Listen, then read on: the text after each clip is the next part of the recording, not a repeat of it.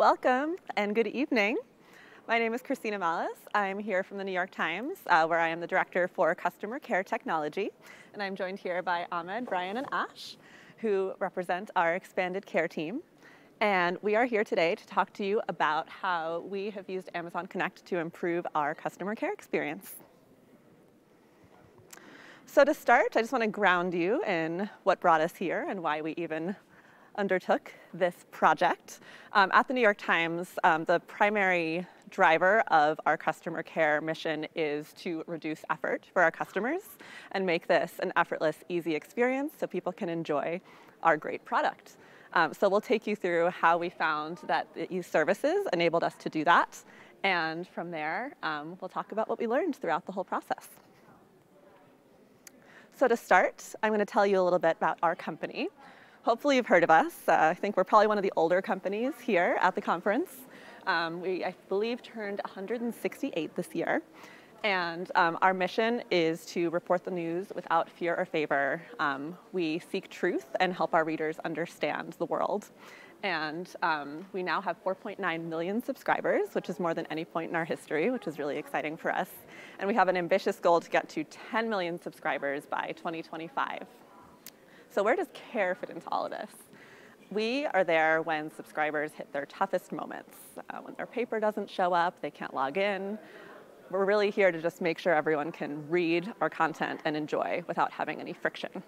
So we ideally seek to neutralize any problems that may come into play, make people forget they ever had to talk to us, and get back to reading and interacting with our content. So care, let's talk about where care came from and where we've grown and how we've gotten here today.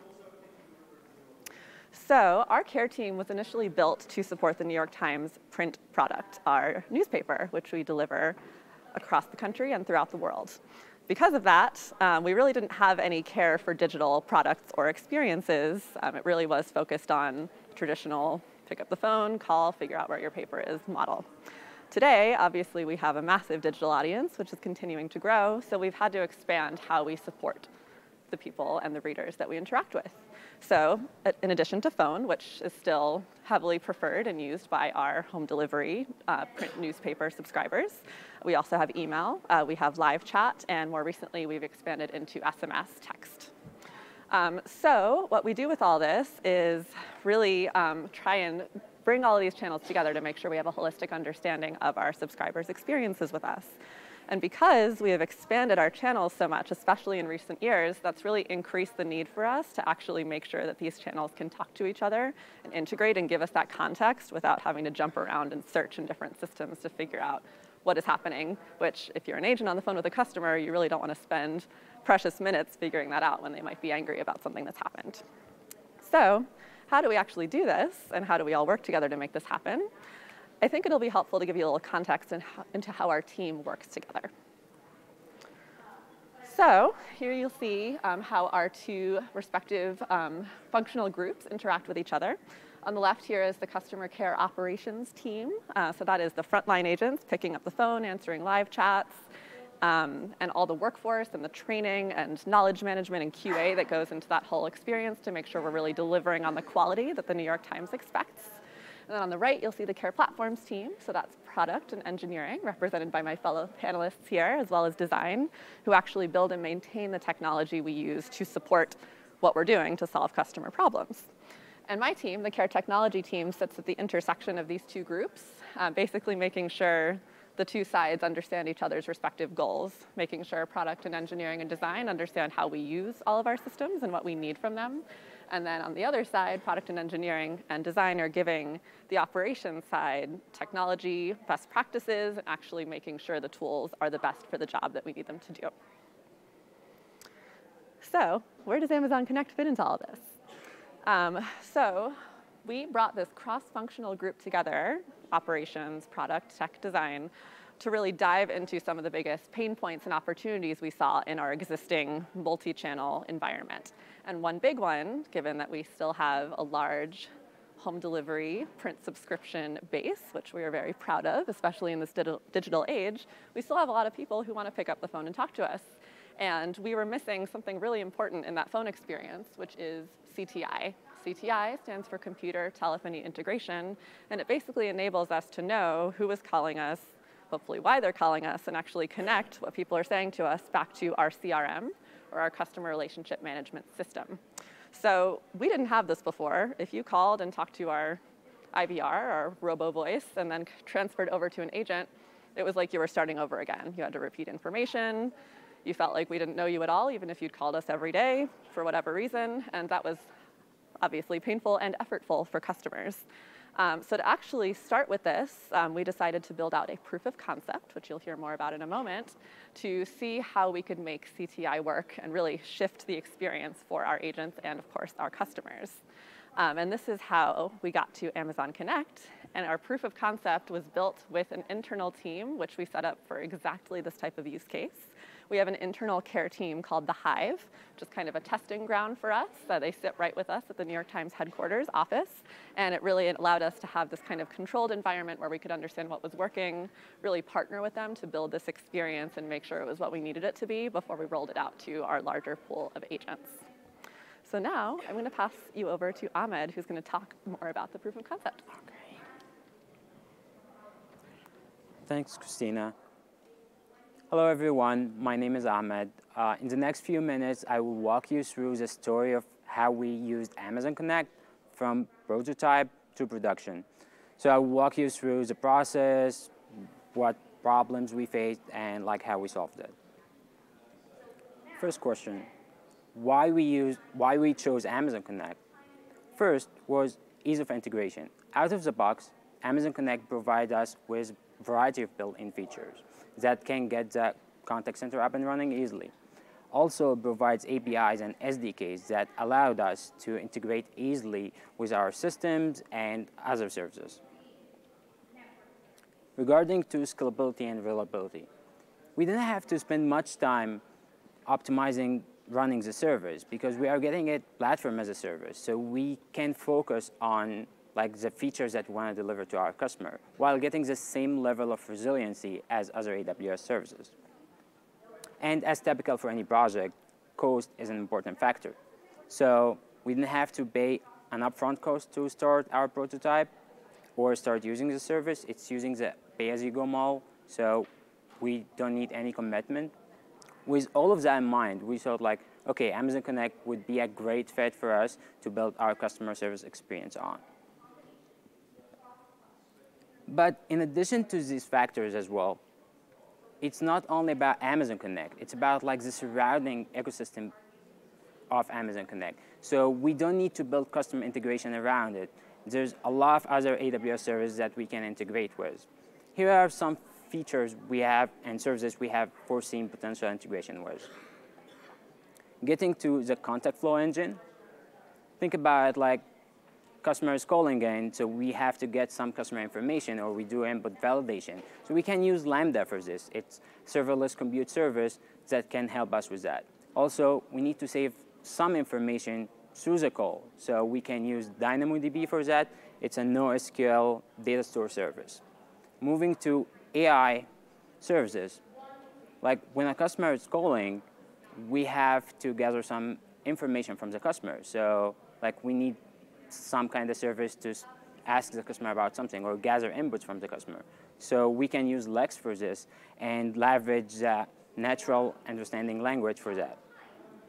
Also, when you ask for something, you have to reply back or you have to play a specific prompt. So we can leverage the text-to-speech service, Amazon Polly for that. Moving to data and monitoring, it's really important to dive deep into details and understand what's going on in your operation. So Amazon Connect already provides some integration with CloudWatch that can show us what's happening and all of the details about this. And there's different type of events we're going to talk about later, which we can already pipe to Amazon Kinesis and process and stream all of this information. Out of the box, Amazon Connect provides call recording. And if you choose to enable that, you easily can just save all of the WAV files to S3, which is the simple storage service. And we have sound files. So let's go through and like we need this in text format. We can use Amazon Transcribe to do this. So we already went through like some of the basics. Let's go through some of the building blocks to how to get your contact center up and running. First, you have to deploy an Amazon Connect instance. And we have to go through some configuration steps. First, we have to go through identity management. Are we choosing to store user information into Amazon Connect directly? Do we have to use existing directory? Do we already use AD, Active Directory, or want to use SAML? Whatever option you choose, like you're gonna bake an admin, or like you can skip this option and configure it later on. When it comes to telephony options, there's inbound calls, and you can also do outbound calls if you want. And then comes to data storage. Here's like where you can enable call recording, like specify which log streams that your log's going for. After you do all of these steps, instance will take a few minutes to get up and running, and there's additional like stuff we have to configure. So customer is calling, so we need to have a phone number or different phone numbers. So there's a bunch of options here. So you can choose between different countries, and also you have the option to make toll-free or direct numbers. Also, if you are already running like a contact center, you might have numbers in place. So you can easily import these numbers into Amazon Connect. And when you specify a number, you have to specify an entry call flow for that. So when, when the customer is calling, so they will get redirected to this entry flow. Then queues. So we have different sets of expertise, so we have to distinguish between them. So for example, technical issues, billing, so we can leverage the queues to do this. And here are a few examples how we built our queues. So you have agents and you have queues, and now you want to say, okay, like this agent can respond to calls from one or more queue. So with routing profile, we can specify that. We can just add one or more queue. We also can specify the priority for these queues and also like enable or disable channel per queue.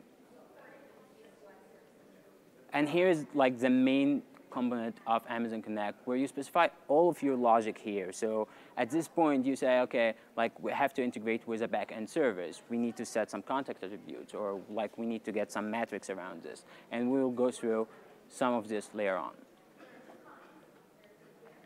Now, we already walked through how to get the contact center up and running. But in our case, like okay, we need to run a POC, and like we can't left and shift what we have into Amazon Connect directly. We need to build a solution iteratively. So we can't do this in one step.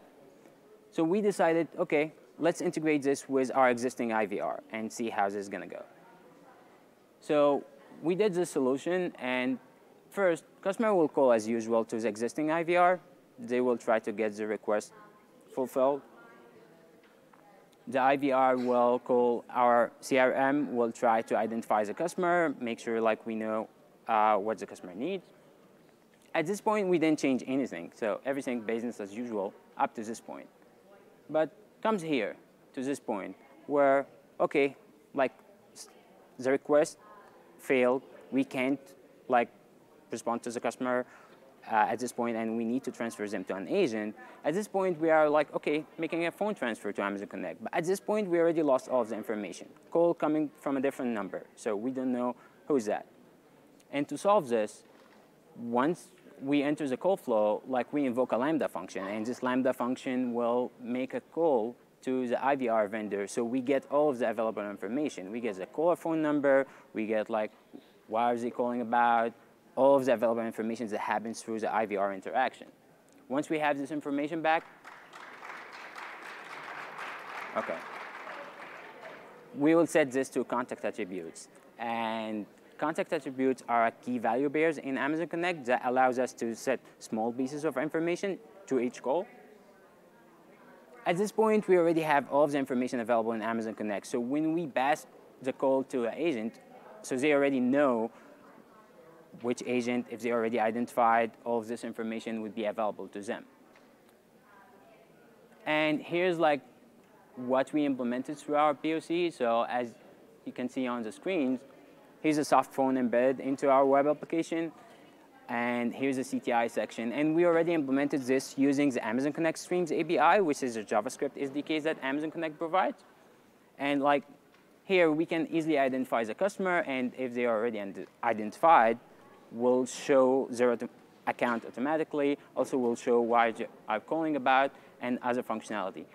So we we have seen that we can leverage this through our POC, and this took us like about one sprint, two weeks. So we seen potential to integrate with Amazon Connect and move forward. So as Christina mentioned, we put this in production for like about few weeks to make sure like, okay, everyone is comfortable with, and like we have to see metrics, we have to see is this gonna improve our process or not. And then we see an improvement because like right now we can easily identify the customer. So when they call in, so we know already. So imagine like you as a customer, you're calling an IVR and then you already specify all of your information. And then like an agent picks a call up and like you have to repeat all of that again. So this not gonna happen again. It's gonna happen, but not every time. Sometimes stuff fails. So, and this also, the average handle time has been decreased. In relation to this, it's okay. Like we're moving in the right directions, everything's good. Let's add more features to it. So we kept adding more features. So we are rolling by feature base. So when we develop a feature, we are running stuff iteratively. So we're going through that. Let's start with dynamic routing. So we have like, okay, we do have different type of customers. So we need to identify them and like direct them to different queues. And like we'll talk about this in details later in the session. Call transcription, as I mentioned earlier, we have WAV files already recorded, so we need to transcribe them and add them to our CRM.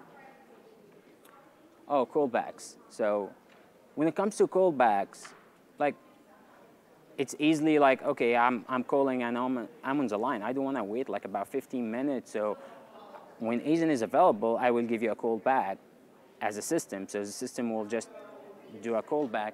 And this is already like out of the box in Amazon Connect. We just have to incorporate this into our messaging to the customer.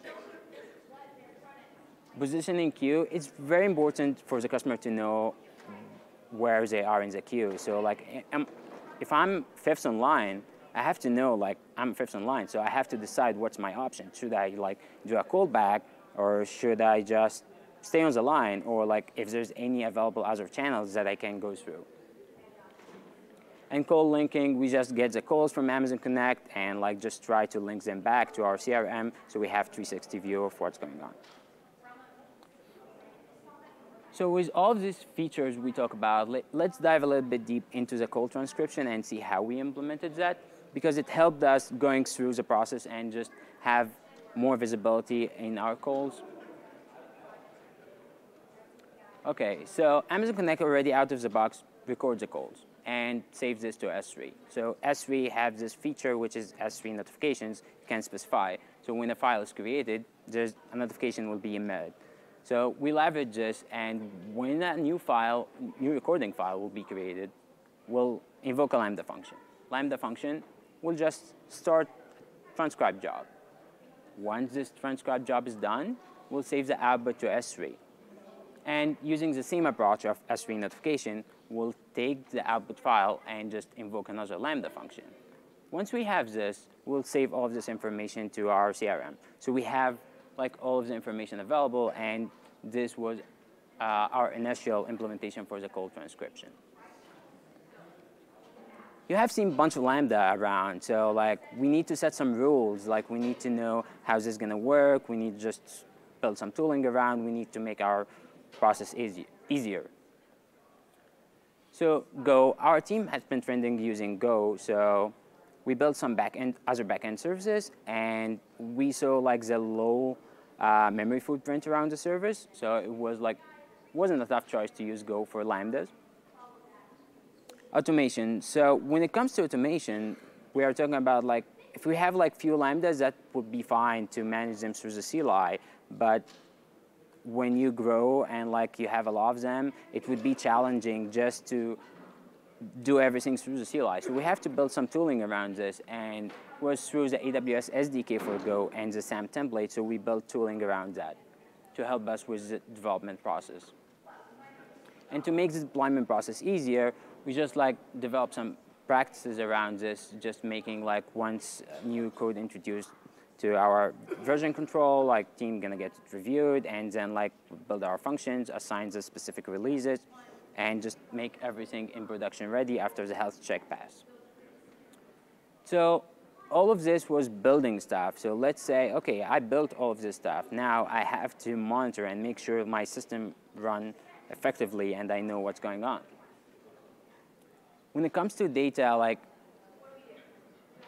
CEO of LinkedIn, Jeff Weiner said, data really bars everything that we do. Data is really important, so it, it shows us like if we have a baseline, we can understand where we're going, if we are going in the right direction, wrong, we can solve problems easily and effectively. Amazon Connect already provide like different type of data. So we'll start with a couple of reports. So there's a real-time metrics. We'll show you information about like how many customers in the queue, like how many agents are available right now, if there's like a like high call volume or something like this. Uh, historical metrics shows the same stuff, but like in previous activities or past time.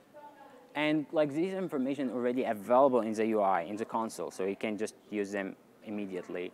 But also the nice thing about this, they expose all of this information in, in the API. So you can leverage this through your contact flows or if you want to build customer integration around this. And when it comes to raw data, you sometimes you might want to build your customer integration. You have specific business logics that you want to build. So Amazon Connect already provides some pieces of information. Contact flow logs, getting you through like specific pieces and specific blocks so you, you can dive into deeper details. When it comes to contact trace records, it's easily like you can see the full picture of what happened through the entire call. You can know what, like what phone number, queue, all of that kind of stuff. Agent event streams similar to the contact record, but for the agent, you can see agent log in, log out, all of this information. So we have to build something that allow us to, okay, we need to run a business baseline. So we need to understand, okay, where is the problem, if there's anyone, if there's a problem and how we can solve it. So we built something specific to our use case. So first, we leverage the data we can get from Amazon Connect. First two already contact trace record and agent events going to Kinesis, and this is easily from the console. And then contact flow logs already going through CloudWatch. What we did is just like stream this to Amazon Kinesis. And then we talked about Lambda. We have a lot of them. So we do have the logs going to CloudWatch. We use the same approach and like stream this to Kinesis as well. Now, we just built another Lambda function that we can consume all of these Kinesis events and just pass them to our data warehouse. At this point, we do have already all of our data aggregated in one place. So we can just build our dashboards and run a baseline and understand if there's a problem and solve, solve it and just build uh, efficient solutions. So at this point, we already like rolled Amazon Connect across our contact center. So we successfully rolled it out. So we were thinking about, okay, what's next? So it was like the right choice to make the IVR the next step, and we'll hand it off to Brian to talk about this. Thanks, Ahmed. So my name is Brian Peterson. I'm a product manager on the Care Platforms team at the New York Times. And I'm here to talk about how we planned a successful IVR migration from a third-party IVR to one that we built in Amazon Connect. Uh, and so Ahmed touched on it briefly, um, but for those of you who don't know, an IVR stands for Interactive Voice Response. It's exactly what you expect to hear if you call any 1-800 number, press one for this, press two for that. It's that sort of thing. They're pretty much universally disliked, and ours and our customers were no exception to that rule. Uh, but we saw a lot of, uh, yeah, our customers were no exception to that rule, which is why ever since I started working at the Times, people both on the team and external to the team came to me all the time with ideas, with ideas for ways we could improve the IVR, reduce customer effort, reduce costs, and I had to say no to every single one of them, like a very stereotypical product manager. And that's because we had a third-party IVR. It meant it was difficult to build in it, it was expensive, and it was really tedious to, to work on. And so I had to say no to everything. And when a major new initiative at the New York Times would have required us to build and make changes in that IVR, rather than seeing it as a negative, we saw it as an opportunity to move forward with migrating to Amazon Connect and building it ourselves. And since we did that, I don't have to say no to those things anymore. So let's go into some more details. So like I said, there was a lot of value in migrating to no IVR, ownership, costs, and just the, the great agility gains we would get from owning it ourselves. Um, but like any big project like this, there were a lot of barriers to progress. Uh, as, a, as a team that works on products for customer support, we have to be very reactive to changes outside the organization and inside the organization. Uh, and so there's always a lot of competing priorities from outside the team. Uh, there was also a really enormous feature list in the existing system, and making any change to a customer-facing flow is always going to be an enormous risk to operations if something were to go wrong. And that can affect both our distribution side of things with home delivery of the paper or just our call center operations. So with that large project, this is one of those projects that was unstoppable. It was going to get done come hell or high water. And we found a way to, uh, to basically pair the IVR migration up with that project support. Um, and so completing the product, project in the old IVR would have taken a lot of time for our team just for this one feature to be delivered, whereas we could have spent a little more time, get a whole new IVR out of it, and support that bigger project. Uh, and so kind of sticking these two things together made it so that anyone who, had say, had, who wanted to say no to the IVR migration was in effect saying no to this big company-wide initiative, which was basically impossible. So we were able to kind of clear a path for this thing in our roadmap. Uh, so when we first started talking about migrating the IVR, I had a meeting with someone on the uh, care technology team who knew the most about the old IVR. And he walked me through every single flow in this thing. Uh, subscriber identification for every different type of subscriber, deep multi-level touchtone menus, a huge amount of self-service options, some of which were all about handling business case, like really rare business edge cases. Uh, and there were a lot of channel mismatches where we questioned why this was even in the IVR in the first place when it was really a lot more effort to complete it there than in just talking to an agent or doing it in a self-serve flow online. So it helped to really think about what are the things our IVR actually needs to do. It needs to identify callers so that our agents don't need to spend their time doing that. It needs to call, route calls to the right groups of agents so that the person who answers the phone has the skills needed to solve the problem. And we also wanted to provide self-service flows as well in order to reduce the amount of uh, volume going to our call centers. But, but with that huge number of different options in the old one, we had to really just focus on the most common issues. Uh, and so what helped a lot was that it pretty much fell right into the 80-20 rule principle, uh, where the top two requests out of 10 were way higher in frequency than all the other requests combined. Uh, so looking at, looking at it in this way, it made it pretty easy for us to say, we want to focus on just these two, and any other one of these requests will have to be handled by an agent. And it could even be less effort to handle it by an agent, depending on the flow. So with that, it was really important to get and keep stakeholder buy-in with a big project like this. We had to be honest about the risks and not just the rewards that we were getting out of it. Um, so letting, letting the care operations side know, you're going to see increased traffic. Uh, that was really important to get their buy-in to say, look, we, we can commit to making improvements post-launch. We, we will have some uh, fallback strategies in place in case anything goes wrong. We didn't need to use them, but it was very comforting to have them for everyone. Uh, it was also important to commit to outcomes, not just features. Rather than checking boxes off in a huge feature list, our goals were to reduce customer effort, reduce costs, and increase our agility. And we could pretty easily uh, track metrics for those to prove that we met our goals. And it was also important to over-communicate the amount of uncertainty that's involved in a large migration like this, especially when you're taking something that's customer-focused and moving it to a completely different channel. Even if you think it's the same, customers are going to do things that are unpredictable, and making sure that everyone who was affected by the IVR change knew that there was going to be a period of unpredictability, that was really important so that nobody was surprised by a big change.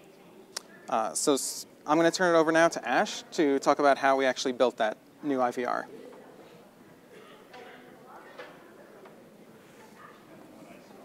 Thanks, Brian. Hi, everyone. My name's Ash. I'm an engineer on the Care Platforms team at the New York Times. Uh, today, I'll be sharing some insights into the development process for building a production-ready IVR. So in particular, I'll walk you guys through two features that we built for the IVR and uh, talk a little bit about some of the challenges that we encountered as well as the lessons that we learned along the way. Um, before we begin, I'd like to reiterate some of the points that Brian made because I think they're really important. Before we embarked on our journey for building our own IVR, um, we wanted to define a set of principles that would really help us understand what this IVR should do, uh, what the user experience should be, and also how we should build it. Um, to that end, uh, our team asked ourselves, what do we want to achieve for our customers and end users? In our care organization, our goal is to create an effortless experience for our customers to resolve their issues. Now, that can mean a lot of things. For us, that means that the experiences that we build need to be quick. Uh, research from Gartner has actually found that customers prefer to have their issues resolved faster over using their preferred contact channel.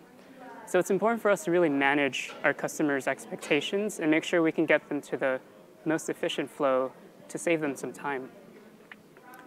We also need the experiences that we build to be contextual. One of the common complaints that we had uh, before we launched CTI was that customer, customers would have to repeat information to an agent that they had already provided to an IVR. Now, that could be a really frustrating experience, um, and it, effectively wastes the customer time again. So we want to make sure that anytime a customer provides us input, we carry that on into the experience and downstream systems and to an agent so that um, we never lose that information. Last but not least, we also want the experiences that we build to be intuitive. The previous IVR vendor that we came out from had a very complicated uh, IVR tree.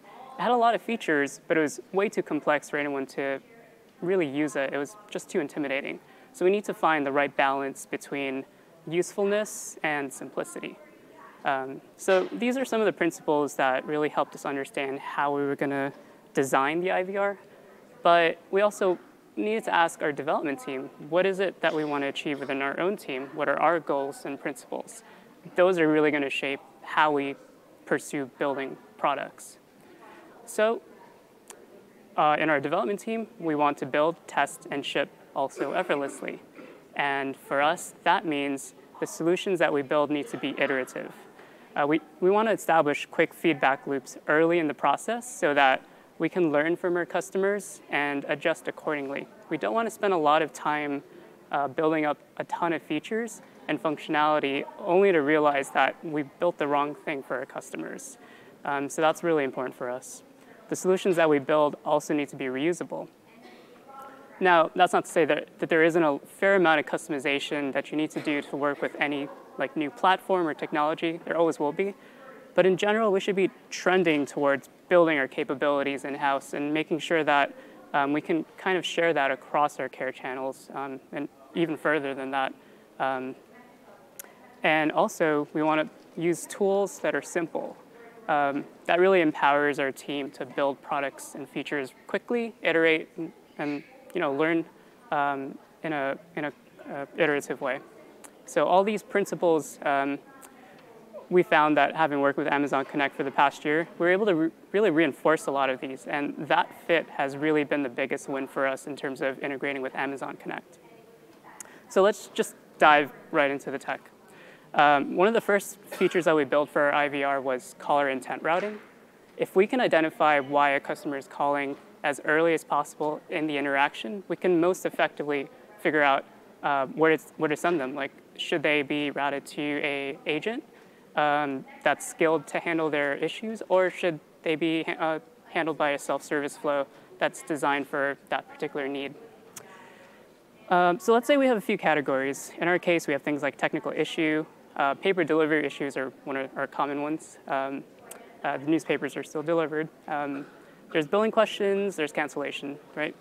So the goal of the IVR is to accept some input in a very free-form way and categorize it into one of these. Um, if we can figure out the category, it gives us the first step into figuring out what to do with that call.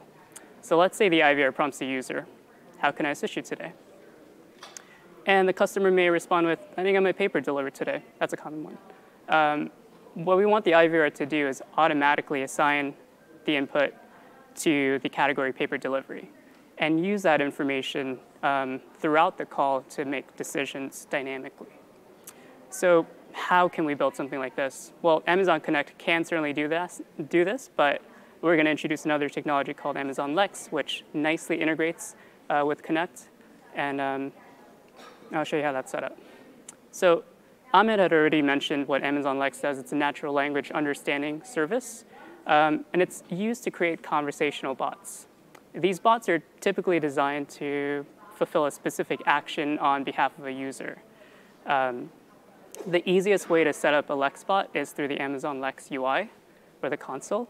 Um, and in a few steps, you'll have a bot created. The first thing you'll want to do after your bot's created is set up your list of intents. An intent is essentially just a category or like an action that the customer is trying to perform. Uh, if you look at our call routing bot example, uh, all the intents really correspond to uh, categories that describe the nature of why someone is calling. Um, and in bold, you can see we have one intent called routing delivery complaint. Okay, great. So we have an intent. How do you match input to an intent? That's where the sample utterances come into play. An utterance is essentially just a keyword or phrase that maps to an intent. And for our routing delivery complaint, we have things like missing, never showed up. These are things that we add as um, as time goes on, as we learn how customers are actually interacting with our system. Um, and we'll talk a little bit about that later too. So uh, once we know an intent, and once we have input that can be mapped to intent based on these utterances, there's still a little bit of work left to do. We need to know uh, specifically in Amazon Connect which queue or contact flow to route the call into. Um, so it's a little bit of business logic, and that's where Lambda comes into play. Uh, Lambda can be introduced into your Amazon Lex bot um, in one of two ways. The first way is the dialog code hook. Now this, uh, this means that the Lambda is going to be run at every step of the interaction. So um, anytime uh, the user says something, the Lambda is going to get invoked. The second way is to introduce it as a fulfillment code hook, which uh, is going to run at the end of the transaction usually, or the end of the interaction. Our team typically likes to introduce lambdas as dialog code hooks because it gives us the greatest amount of flexibility. And we can kind of do the same things that a fulfillment code hook could. Um, we can process the transaction and end it as well. So uh, what is this lambda function going to look like? What does it need to handle? What are some of the, the data structures that it needs to deal with? Let's take a look at that. So let's say uh, when Amazon Lex uh, invokes a lambda function, that there's an event structure that gets passed in. I'm not going to show you all of the pieces of that event structure, just the things that are relevant for uh, this example. So one piece that we get is the invocation source. This tells the Lambda function how Lex uh, invoked it. In this case, it's a dialog code hook. It could have been a fulfillment code hook. Uh, we also get session attributes. Session attributes are essentially the state of your Lex bot. Um, they're a key value pair, string, string, key value pair. And uh, you can even initialize the session attributes before the Lex bot even prompts the user for something. So you can set up things like customer type, account numbers, um, basically give the bot some information about who it's interacting with so it can do some pretty, pretty smart stuff. And we also get the current intent that's matched. Uh, that's important for us because we need to know what intent was matched based on some user input so we can figure out what queue or flow to route them to. So we have a data source internally that manages this, this configuration. It's based on customer information as well as the current intent. And once we look it up in our data source, we're able to return to Lex a, a response structure that tells it what to do. So in this case, we populate session attributes that contain the queue ID as well as the contact flow ID. We're using the ARNs in this case because they're Amazon resource names. That's how we uniquely identify everything. We can also introduce other things like exit points to give agents some more context about uh, what's happening in a more human readable way as well. And we also return a dialog action, which is, um, I'm to get into that a little bit later, but it allows us to control the behavior of Lex ourselves. In this case, I'm using a dialog action of delegate, which basically tells Lex, just carry on, do what you normally do. I'm not going to tell you what to do. So how does this integrate with Amazon Connect? This is a contact flow builder, and the main entry point is the get customer input block. This allows us to accept user input from a, um, a user, I guess. You can set up a Lex bot here. So we're setting up the call routing bot. And we can also set up aliases here. That's really useful because that's literally the worst timing. Um, and uh, so we can also set up some session attributes. In this case, we set up customer type. And we also have the list of intents uh, that we can match on. And these serve as like nodes that we can kind of control the flow from.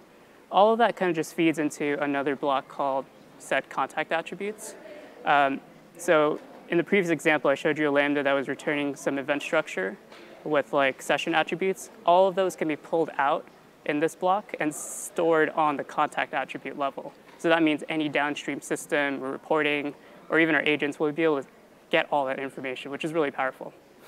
And all the, all the magic really happens here. We can set a working queue dynamically. That means the Lambda function that was returned by Lex uh, can return a queue identifier, and we can set that queue dynamically.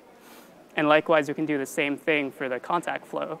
Um, now, this contact flow can, you know, depending on the configuration, decide to route that user to a dedicated self-service flow, or it could just be a uh, flow that just simply routes that person to that queue that was dynamically assigned already. So that's basically how call routing worked. Um, but like I mentioned, we, we have some self-service flows. So let's jump into the second feature we built, um, which was misdelivery reporting. Um, we looked at our list of transactions, and one of the highest volumes, um, like I mentioned earlier, was people like uh, reporting that their paper didn't get delivered properly. And this is kind of simple because we only need to accept two things from them. So here's what the interaction looks like. The IVR is going to prompt the user, how can I assist you today? Customer says, didn't get my paper delivered. Except now, the IVR is going to apologize, and it's going to ask the customer what date they missed their paper. So we're starting to collect information from the user now, which we didn't do before. The user says today, they could have said yesterday or any specific day. And the IVR is going to look up some configuration based on that, um, uh, based on that input, do some validation, and figure out that they can have their paper redelivered. And so it prompts them for that. The customer says, yes, I'll have, I'll have it redelivered, and the IVR confirms it. It'll be redelivered in the afternoon. So this is slightly more complicated than just call routing. There's the introduction of uh, inputs to our system that are just different from like the, the raw utterances. So we're going to introduce another concept in Lex um, for just doing that. So in our uh, delivery complaint bot, uh, you can see we set up an intent called missing paper, pretty similar, um, has some utterances that it can detect on. But the most important part here are the slots. The slots are essentially um, pieces of information that we want to collect from the user. Now, slots can have different attributes like a priority, whether it's required or not, um, and different slot types. Slot types are the data types for a slot.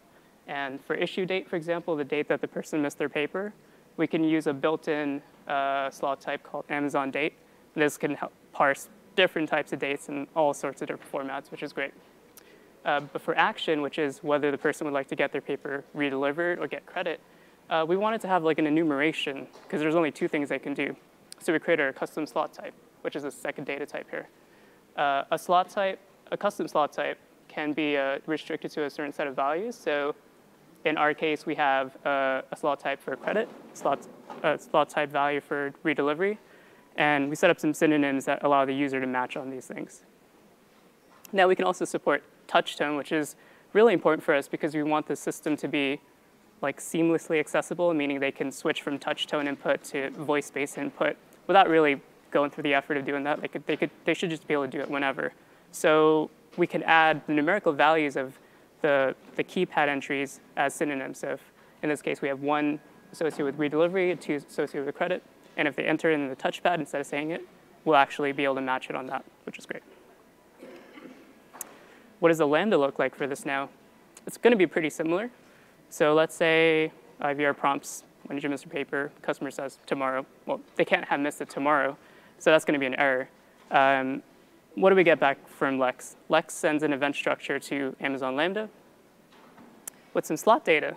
Now, the goal for your Lambda, once you're in this state where you're trying to get user input and fulfill their requests, is you try to take data from the slots that by default be null, and you try to move them into your session attributes by validating them against you know, whatever business logic you have or some backend services. So in this case, we get the slot data containing our issue date, which is December 3rd. We get some session attributes predefined from Amazon Connect that we set up earlier. Um, so we'll have the account number of the user, and we have the current intent. So we're going to hit our backend services in this Lambda, combination of slots, session attributes, see that the validation failed, and return a dialog action in this case. Now, before we returned delegate, here we're controlling the state. We're using a dialog action called elicit slot. Elicit slot allows us to ask the user to provide input for a slot, and it's a really cool tool for allowing us to control the user inter interaction. So if we want to move them, if we want to ask the user to enter some other piece of information, or if we want to reprompt them because there's a validation error, uh, elicit slot is one of those dialog actions that really allow us to control um, what the customer uh, hears and how they should respond. There's some other dialog actions that we needed to make this uh, bot work. One of them is confirm intent. This allows us to prompt the user if what they're doing, what we're doing is correct. Um, we can do this at the very end of the transaction. But in general, when we build our own IVR flows, we like to confirm after getting every piece of input, just because it'd be kind of a pain to uh, get to the end and realize there was an error. So it's just easier to confirm it every step of the way. And we can also uh, use the close dialog action, which can be in either a fulfilled or failed state. And uh, you can use this if you need to just like end the interaction because there's a, a validation error or your backend services were down. Um, typically, if we have a failure and our contact centers are open, we'll just, we'll just tell the customer we'll transfer you to an agent because that's really how we can best serve them. So building Lex bots through the Amazon console is pretty easy. Um, but once you have a larger team, it's really hard to track the changes, like who's making what change and synchronizing deployments and stuff. So likewise, uh, how we did with Lambda functions, we decided to automate how we deploy our Lex bots. We do this by leveraging the Amazon Lex SDK. Um, just Go code that we write uh, that hits the SDK as well. And uh, the first step is to import the bots. There's bot configuration that can be imported as JSON files. So this includes the bots, the intents that are related to those bots, and then the slot types that are related to those intents. So we just put all of that into our file system, commit that to version control. This way, all of our devs can see like what, what, what's being changed with each Lex bot. Um, and then we have a deployment process that will run in our CI pipeline.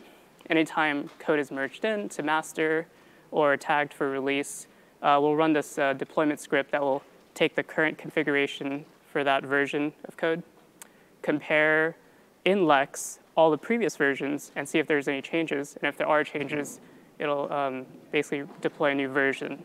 Once those uh, versions are deployed, it'll wait for the bot to build. And then lastly, we'll alias the bot, um, which is necessary because we, we use the same bot for both staging and production. So we use aliases to really track uh, which one's which. Um, one of the common changes that we introduce through this deployment process is actually utterances because when we first create a bot, we kind of only know what we would put into the system, like how we would say that we have an issue, but you really have to learn from user data. And once we get user data, we can adjust the utterances so that they match properly. Um, so we wanted to automate this process as well. Um, you can already see which utterances are missed in the Lex console, but what you can also do is set up a simple cron job in CloudWatch, runs daily, have a Lambda function that calls the get utterances view SDK in Amazon Lex. Um, that'll pull in all those missed utterances. It's like a rolled up snapshot, but we store that into our databases so that we can actually track some trends in the utterances and the detections of it. So this is helpful for two reasons. One, we can easily see what the top uh, utterances are like from day to day uh, that we need to address.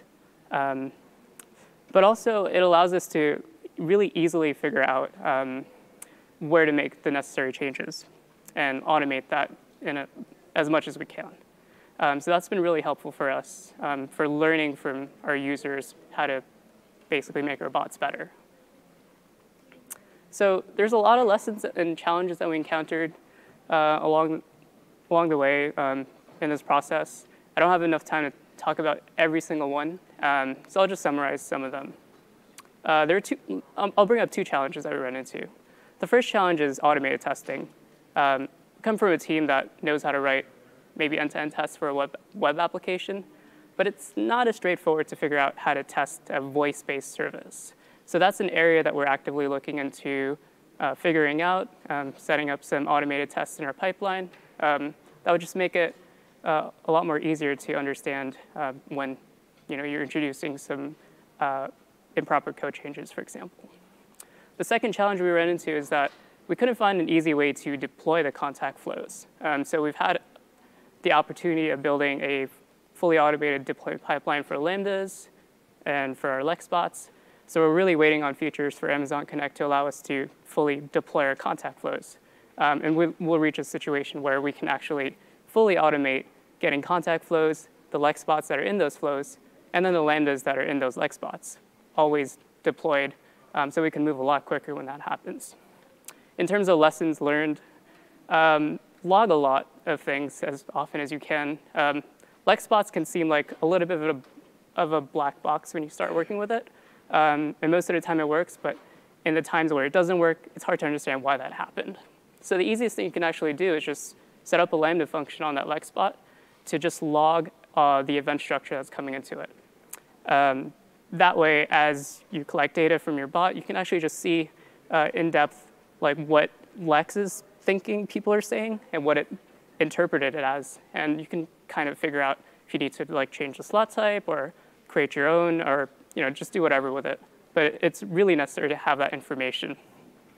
And the second lesson is uh, be creative. Like there's a lot of uh, ways to implement the same thing uh, in Amazon Connect and Lex. Uh, it's a platform that really gives you the flexibility of figuring out how to build things. And, and with that flexibility comes a lot, uh, with it comes a lot of different approaches for solving problems. So I'd suggest uh, if you're getting started with Lex or and Amazon Connect, or if you've already been working with it, continue to really experiment with it because you'll definitely find novel ways of doing something that um, is better than what you've had before. Um, that constant learning process and improvements really made Amazon Lex and Connect uh, a satisfying experience to work with. So I'm going to hand it back off to Christina for some closing thoughts. Thanks, everyone, for your time. Thank you, Ash. Um, so as you just heard, uh, a lot of challenges and lessons learned along the way. Um, so I'll just take us through some key takeaways from this entire endeavor across our cross-functional team. Number one, start small. As you saw at the beginning of our presentation here, um, starting with a proof of concept was really crucial for us. Uh, replacing a major end-to-end -end contact flow is as shown and as expected, no small feat. And having a contained pilot experience really enabled us to make sure it was going to be a success. Um, it also allowed us to actually inform the design and build and implementation of what we were actually doing uh, because we were working with a new set of services and we really needed to understand what we were working with to actually know how to build with it. Um, it also allowed us to calibrate our actual success criteria and reporting needs uh, because they were really changing from our legacy model. Takeaway number two, be flexible. Um, as Brian talked about, we had um, a large company initiative that was kind of a mixed blessing. It actually allowed us to get this work off the ground, which was awesome, um, but it also at times competed for bandwidth with this project. Um, so by really doing that evaluation of all the features that were in the uh, previous experience and what was really needed, we had the information we needed to kind of make trade-offs and be flexible about what was being built when and what was really crucial for our launch period to make sure that we weren't completely blowing up the experience for our agents and for our customers with too much change all at once. Finally, communication. I know this sounds like an obvious one, but when you have so many different groups working on systems that affect so many people, uh, from our customers to our agents to our workforce managers to our distribution team, it's really, really important that all those different players are talking and talking regularly to make sure that if there's crucial information we need to know at the start of the build of the feature, we actually learn that when it's not too late to actually do something about it. Um, so I think, you know, talking about the team structure, as we did earlier, really demonstrated how we were set up to make sure we were communicating regularly to make this successful. And it's also uh, really informed uh, how we're working moving forward, which is exciting. I think we learned a lot about how to work together effectively uh, to inform uh, large-scale initiatives we'll be taking on in the future. So with that, uh, we'll wrap up. Here is our contact information. Uh, we'd love to hear from you if you have Amazon Connect feedback or questions or any other topics you'd like to discuss. And thank you so much for your time.